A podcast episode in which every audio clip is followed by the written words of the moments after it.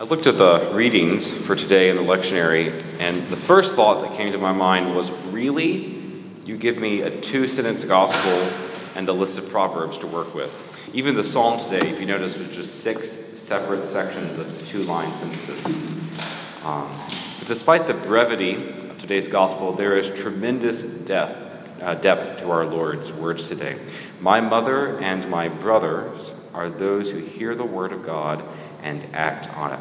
Now, our English translation is really bad here because the word our Lord uses in this passage and the word that the crowd uses in this passage isn't really brothers, but is more like brethren or kin, family. And that's the issue when we try to do scriptural exegesis with a translation. You can hear the passage like this and think that it's evidence that our Lord had literal brothers, which would seemingly defeat the doctrine of Mary's perpetual virginity. But the meaning of our Lord uh, in this passage is that those who do his will, keep his commandments, who follow the law, who practice the Beatitudes, those persons are not merely his followers, they are his family.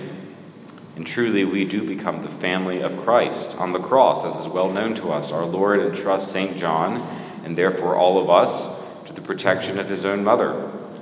Likewise, St. Paul refers to us as brothers of Christ and therefore heirs to his kingdom. By virtue of our baptism, the Christian is made into a child of God. We are grafted onto God's own family as adopted sons and daughters.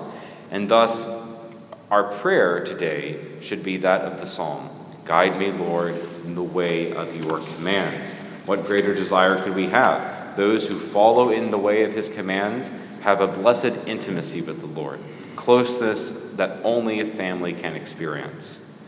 And therefore, those who obey his commandments and remain in a state of grace, this Holy Mass becomes not a spectacle, but a family meal.